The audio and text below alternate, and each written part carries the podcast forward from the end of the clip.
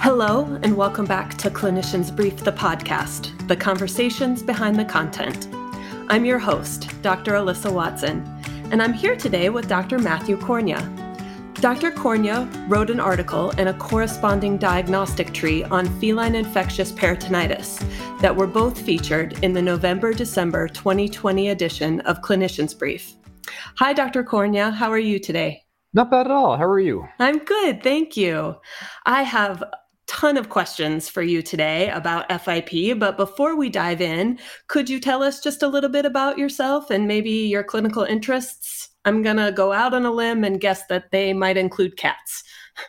Maybe just a little bit, yeah.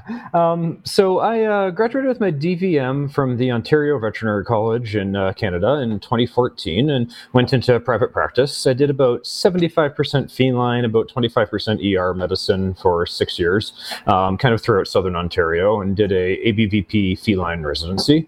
Uh, then in 2020, I went back to the OVC and am now doing an internal medicine residency and DVSC degree.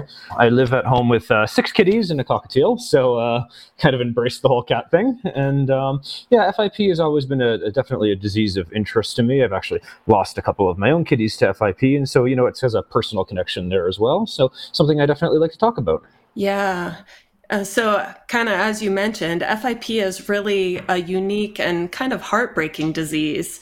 While we tend to think of infectious and contagious as synonymous when we're talking about diseases, that's not really the case with FIP. So, could you walk us through how FIP develops after infection with feline enteric coronavirus?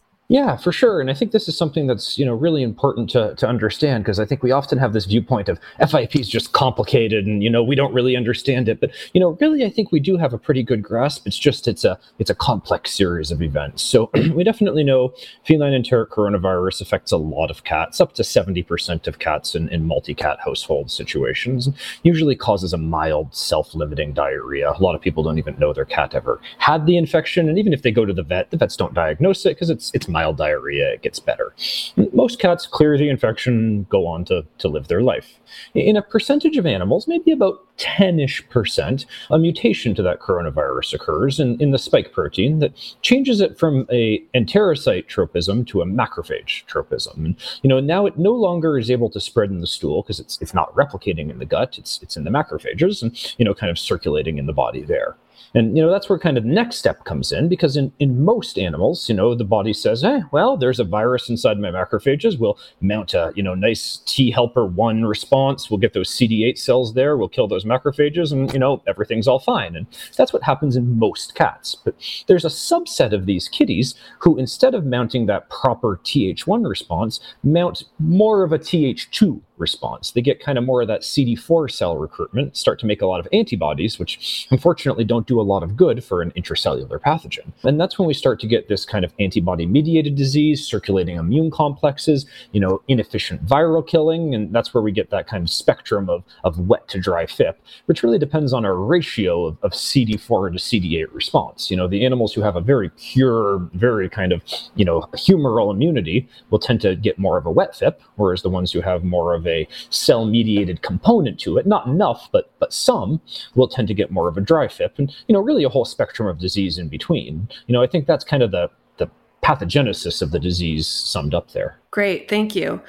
You mentioned in the in your article that the pathogenesis can be particularly hard to explain to pet owners. So when you're talking not to, you know, other clinicians and colleagues, do you have any scripted phrasing, analogies, something that can help clinicians explain this better to owners so that they can understand this complex disease? Yeah, I think that's you know that's good because it's you know the conversation we just had I think is very hard for for an average owner to to understand there, and I think you know the conversation depends a lot on the owner, you know what level of, of education and understanding they might have, um, you know as well as the individual cat in, in front of me, and I don't think I have a kind of textbook this explanation, but I just kind of go into you know okay this is a viral disease, you know it's caused by a virus, but it's something that also involves the cat's own immune system and, and some mutation events, so it is a, a complicated event. And really, I think I give them the explanation we just we just gave, just kind of maybe simplified a little bit. And you know, we don't need to be talking about Th1 and Th2 and things like that, but just kind of saying like, hey, it is a virus, but it undergoes a mutation. There's almost an autoimmune aspect to it, you know, and it's a, a complicated condition that way. Um, you know, and I think certainly I, I can tailor that explanation to the, the level that people want. For some people, that's enough, and they say, hey, you know what, I don't need to know anymore. For other people that want more, we can, you know, get into a deeper discussion. I think, you know, in the last couple of years, it's become a, a, harder discussion because as soon as I used to just say it's a type of virus called a coronavirus, doesn't really matter. Right. You know, as soon as that comes out now, you know, I'm almost hesitant to say that. And I just leave it at, hey, it's a virus and, and let it go there because that's not a discussion we need to get into. Yes, absolutely. That's been a tough time to talk about coronaviruses when they come up on that PCR as a general practitioner, too. So um, I yeah, can understand definitely. that completely. Can we talk a little bit about the Rivalta test? Okay, you you mm-hmm. you um, detail this test in the article that you wrote, and it is a prominent step in one path of the diagnostic tree that you wrote as well. Could you just go through the test protocol quickly for us? Mm-hmm. Yeah, so it's a really straightforward test to do. I think your gold standard protocol is to take about six to seven milliliters of distilled water and add a drop of glacial acetic acid to create this solution with a pH of around four. No one has glacial acetic acid, and so I usually just take a um, one of those kind of larger six milliliter no additives tubes, like you might use to submit urine or whatever from your, mm-hmm. your practice, um, and I'll fill that with about you know four and a half five mils of, of distilled water and just add a mill or so of table vinegar. That's getting us to about the same idea. You know, it doesn't really matter if you're using glacial acetic acid, you just want a, a weakly acidic acetic acid solution. You know, kind of mix that up, and then you're just taking a drop of effusion, you know, pleural or um, peritoneal or wherever you're sampling it from, and um, you know, in a little syringe, just kind of gently putting a drop on the the top of that test tube there and looking to see what happens. Your negative test is exactly what you'd expect if you add a liquid to a liquid. It just kind of dissolves and disappears, and you know it looks like a clear solution. And then in your positive tests, you'll get that kind of jellyfish or lava lamp effect, where you see a glob kind of stay suspended. Sometimes it stays on top, sometimes it sinks to the bottom, but you'll always be able to see a little yellowy jellyfish drifting down that tube, and you know that suggests a positive test, that kind of cohesive effusion that stays as its own kind of intact structure. Excellent. So I really wasn't familiar with that test. So I don't know if that is a regional um, thing that, you know, maybe the test is more commonly performed in Europe or Canada than it is here in the States. But I did go ahead and do kind of an informal poll on a a large Facebook group that I'm a member of. And I did find that about two thirds of the clinicians that I polled didn't know about the test, just like I didn't. And about one third knew about it, but they didn't use it fairly often. And then a few said, oh, yeah, they use it, you know, every single time they have a cat with effusion. So, you know, what are the real pros of using this test in practice for clinicians every day? Right. Yeah. I think it's, you know, like any test, there are, are pros and, and, cons to it. I think the real pro to this test is the, you know, the cost and the ease of, of doing it, right? And the fact that you're looking at pennies of, of supplies there and something that can be interpreted by you know your high school co-op. It's it's a very easy test to perform and interpret and cost. And so you know the, the drawbacks you know kind of with you know in internal medicine now a lot of the times we're talking about these fancy tests and you know it costs the pocketbook and all that. Well i mean it's a it's a nothing test. Really what it's allowing you to do is to determine that this fluid has a high inflammatory protein content. And that's really what differentiates it from, you know, looking at a, a, refractometer or an albumin globulin level or anything like that is it's not just telling you that there's a high amount of protein, it's telling you that there's a high number of inflammatory proteins. This isn't an animal who's leaking a bunch of albumin into its abdomen. This isn't an animal who just has a lot of, of gamma globulins in its abdomen. This is telling you that there's a lot of those kind of acute phase proteins, fibrinogen, haptoglobin, orosomucoid, those types of things. And so really it's going to be positive in, in three main diseases. That's going to be FIP, septic abdomens or septic effusions of any kind, and, and then neoplastic effusions that have a high inflammatory content as well. And so a positive Rivalta is basically telling you this animal has either FIP, a septic process, or a neoplastic effusion. And that's where I think really then looking at your case makes sense you know, the, the 12 week old kitten that comes in with a belly full of fluid probably doesn't have a septic process and probably doesn't have a neoplastic effusion. So that's kind of a you know very high specificity for FIP.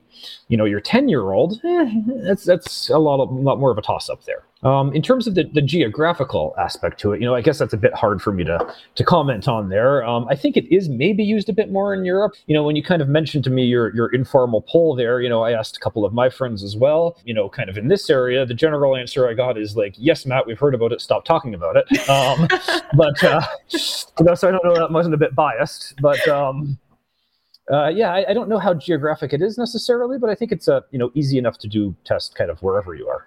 Yeah, I'm so yeah, I certainly don't want to have a potential FIP case, but it is one that if I have one come in the door, I'm really interested to try this test, which I've never done before.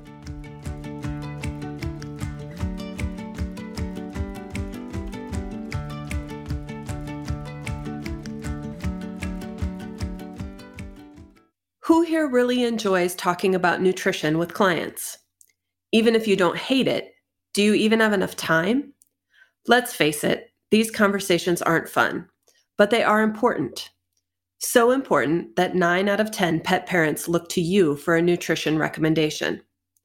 That's why Hills created Quick Reco, an easy to use tool to help you have more productive nutrition conversations, personalize feeding plans, and make sure clients understand the importance of your recommendation. Learn more at quickreco.hillsvet.com. That's quickreco, Q U I C K R E C O dot hillsvet.com.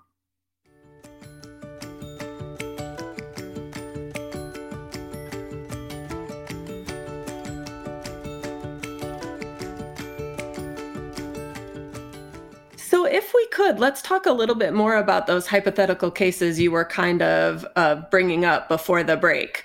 So, we'll say case one is a two and a half year old neutered male domestic shorthair with ascites and has a fever. Case two is a 14 year old spayed female domestic short hair that has some weight loss, even though she seems to have had a good appetite. She doesn't have a fever, but she also does have ascites. And both of these cats have a positive Rivalta test. So, can you go through the different approach you would take to these ones and how high or low would FIP be on your list of differentials for each case? Yeah, for sure. So I think, you know, looking at these, neither of these is my slam dunk FIP, right? You know, obviously I'm I'm limited here. I don't have a CBC and a chem and, you know, all the information I'd obviously like, but just kind of from, from what we're working off of. You know, my two year old cat, yeah, I mean, he's a little bit old. Any cat can get FIP for sure, but maybe a little bit older than our average. But, you know, that fever, ascites certainly probably would be my higher FIP candidate if I had to pick one of those cats to, to likely have it. Um, you know, case two, my 14 year old DSH, I mean, yeah, older cats definitely. We we think we see a little bit of a spike in the geriatric population, so FIP could certainly happen there. The good appetite's a bit weird. The lack of fever is a bit weird. And, you know, I guess in general, my 14 year old cats have a lot more reasons to have ascites, right? I guess neither of these would necessarily be the one where I was saying a positive Rivalta makes or breaks this to me. Oh, throw me out a hypothetical where you would say a positive Rivalta. I think this yeah, is so FIP that's my my 12 week old right? That's my my 12 to 14 week old cat who comes in with with a fever with ascites. I mean i'd love to see a little high bilirubin neutrophilia you know all those kinds of things too.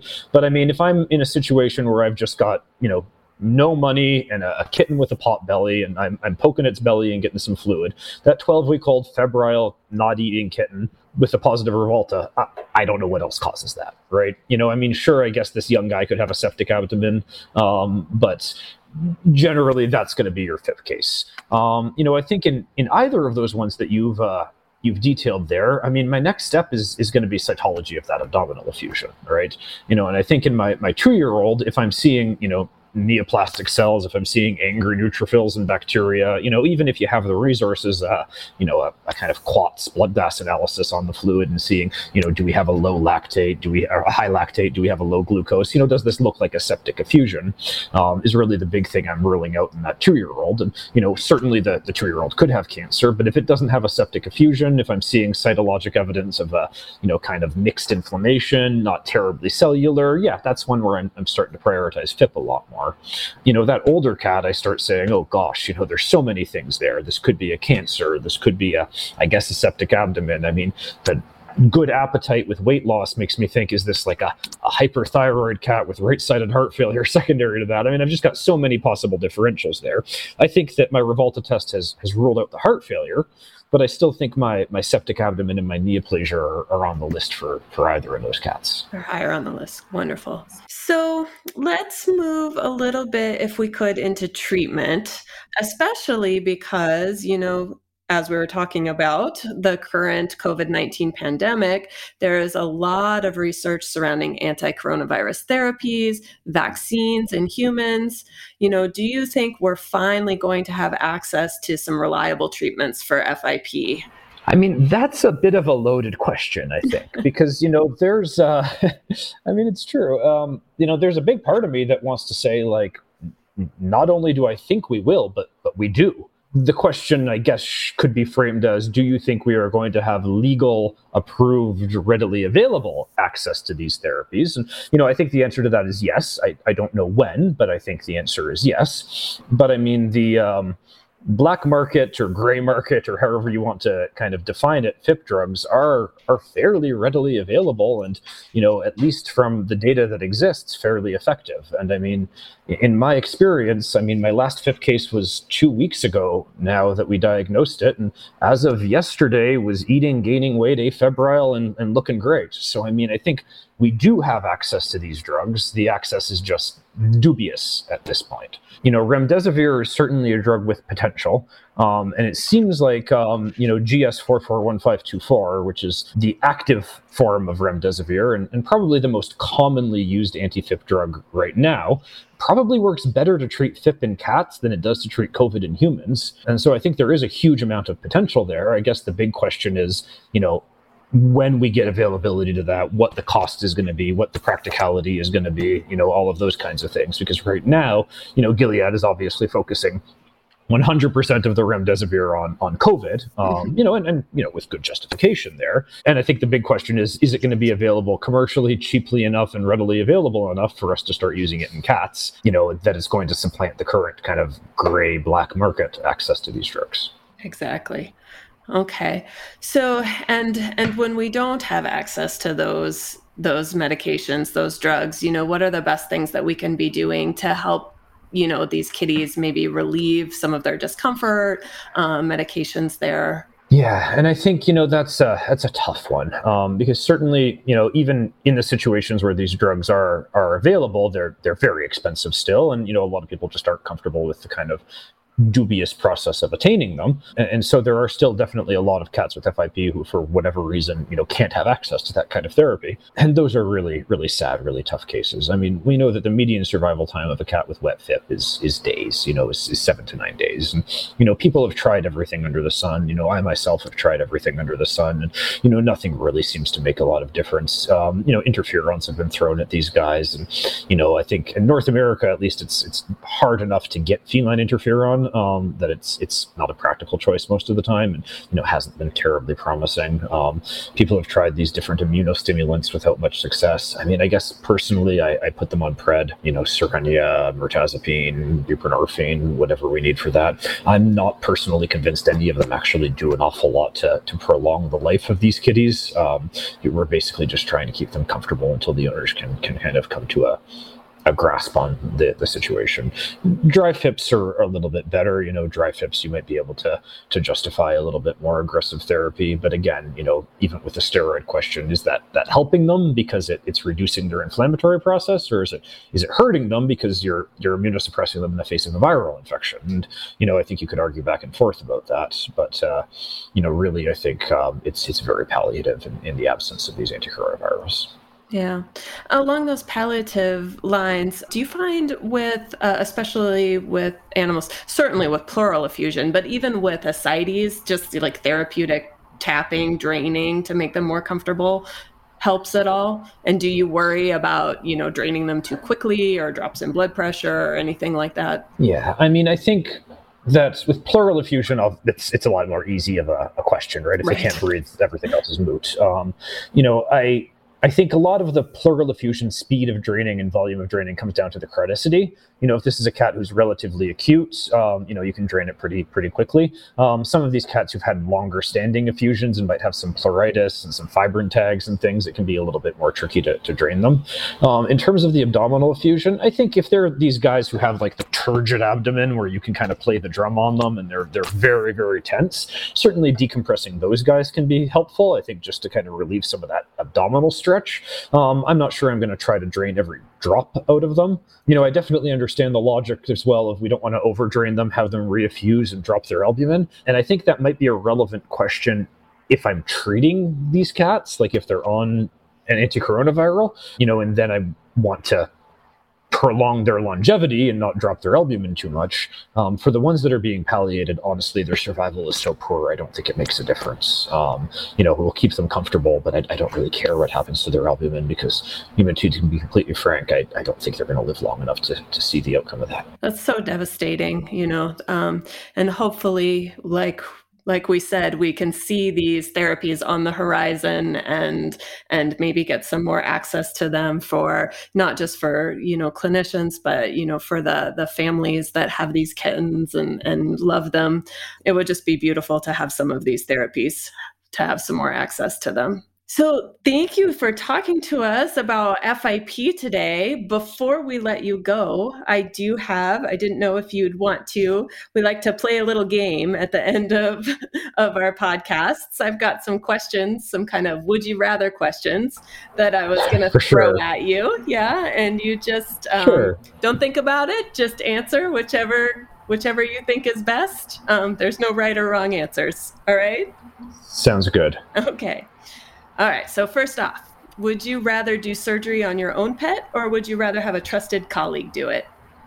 My own pet. Your own pet. All right. Oh, yeah.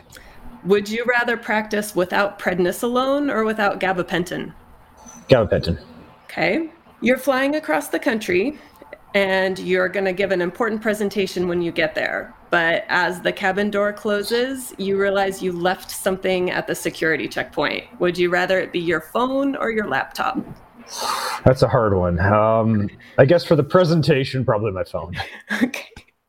And is the correct abbreviation of subcutaneous SC or SQ? SQ.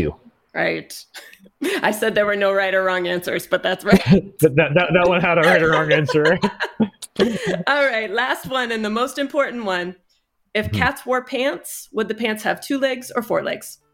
Two legs. Two legs. All right. Those are great answers. Thank you for playing. Anytime. well, I really want to say thank you for sharing your expertise with us today. I, for one, feel like I have some new insight on how to tackle some of these suspected cases when they come into the clinic. Uh, again, for those of you at home, Dr. Kornya's two articles can be found in the November December 2020 edition of Clinicians Brief. Thanks, Doc. Thanks a lot. Thanks again to today's guest for joining us, and thank you for listening. If you enjoyed today's episode, you can find us wherever you listen to your favorite podcasts. While you're there, make sure you subscribe, rate, and review us. You can also listen to our podcast on our website at cliniciansbrief.com slash podcasts. Find us on Facebook and Twitter at cliniciansbrief and on Instagram at clinicians.brief or drop us a line at podcast at briefmedia.com. Clinicians Brief the Podcast is a brief media production, produced by Alexis Ussery, sound by Randall Stupka, and hosted by me, Dr. Alyssa Watson.